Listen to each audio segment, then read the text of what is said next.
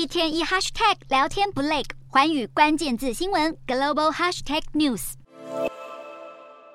乌克兰总统泽伦斯基日前风光受邀加拿大下议院演讲，受到热烈欢迎。但当时现场这一幕却意外掀起国际批评。加拿大下议院议长罗塔在国会殿堂上赞扬一位名为红卡的乌克兰裔退伍军人，更称他为乌克兰和加拿大的英雄。没想到随后犹太人团体指出，九十八岁的红卡曾经是纳粹武装亲卫队的成员，早年不仅对抗俄罗斯，更在大屠杀期间犯下许多违反人道的罪行。议长罗塔扛不住排山倒海的批评压力，当地时间二十六号宣布辞职。当时在场的所有议员，包括泽伦斯基和加拿大总理杜鲁道，都起立为这一位曾经替纳粹效力的老兵鼓掌致敬。而这起事件不仅是加拿大的国内风波，更已经成为天大的国际笑话。红卡的身份曝光后，不止引来各界批评声浪，更被俄罗斯抓到了大外宣的好机会，拿这一次的事件来合理化出兵乌克兰是为了去纳粹化的说法。